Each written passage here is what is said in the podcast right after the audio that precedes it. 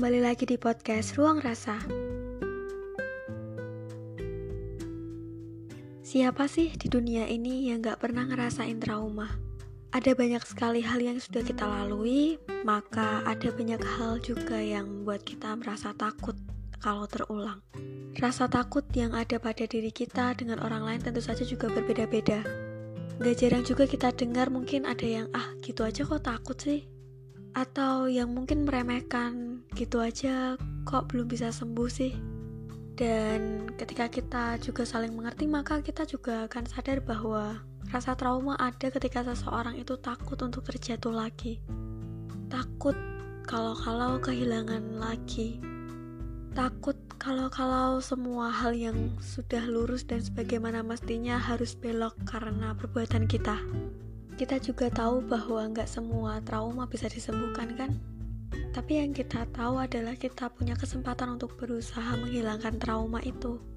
Aku menemukan dan membaca cerita yang sebelumnya belum sempat kubaca dan ini udah sangat lama, udah dari bulan 7 atau bulan Juli.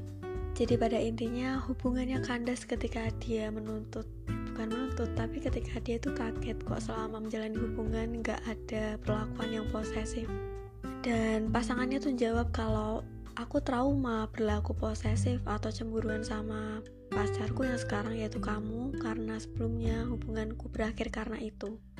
Ya gimana ya? Dari situ aku juga belajar kalau salah satu cara untuk menyembuhkan trauma adalah kita harus sadar apa sih penyebab trauma kita itu. Terus juga kita juga harus memaksa diri kita untuk sadar posisi kita yang sekarang Waktu yang kemarin dan sekarang sudah berbeda. Kemarin dengan sekarang, aku dengan orang yang berbeda contohnya. Otomatis, perlakuanku pun juga nggak semestinya harus begitu. Jujur, ini kalau yang konteks cerita ini, traumanya tuh memang yang agak kompleks ya. Tapi aku sendiri pernah mengalami suatu trauma dalam suatu hubungan. Tapi lebih ke perkara yang sederhana. Aku kayak pernah mendapatkan masalah atau ya hubungan berakhir karena lebih condong ke aku tuh terlalu care. Agak-agak aneh tapi ya namanya juga percintaan cinta-cinta monyet gitu zaman dulu. Aku nggak yang perhatian atau care lewat memberikan sesuatu tapi lewat kayak waktu itu kan zamannya chatting ya zaman-zaman maraknya chatting banget ya ya udah. Aku kalau chatting tuh juga fast rest terus juga mungkin juga panjang-panjang gitu. Terus mungkin juga ada unsur-unsur menuju ke posesif dan lain sebagainya.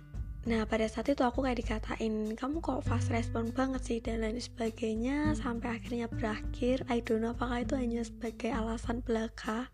Tapi terbawa sampai kuliah-kuliah di awalan. Jadi aku kayak sampai itu tuh masalah yang sudah sangat lama di sekolah menengah banget tapi ku bawa dan ku inget-inget sampai awal-awal kuliah. Jadi ketika ada orang yang chat aku nggak pernah nih yang balesnya fast res.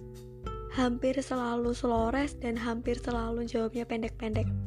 Tapi itu semua better ketika aku menemukan seseorang yang tepat mulai dari teman, sahabat, terus juga pasangan yang ya mereka nyadarin aku gitu tanpa harus mereka bilang tapi lewat caranya mereka melakukan tindakan ke aku juga membuatku sadar bahwa antara orang yang satu dengan yang lainnya itu berbeda.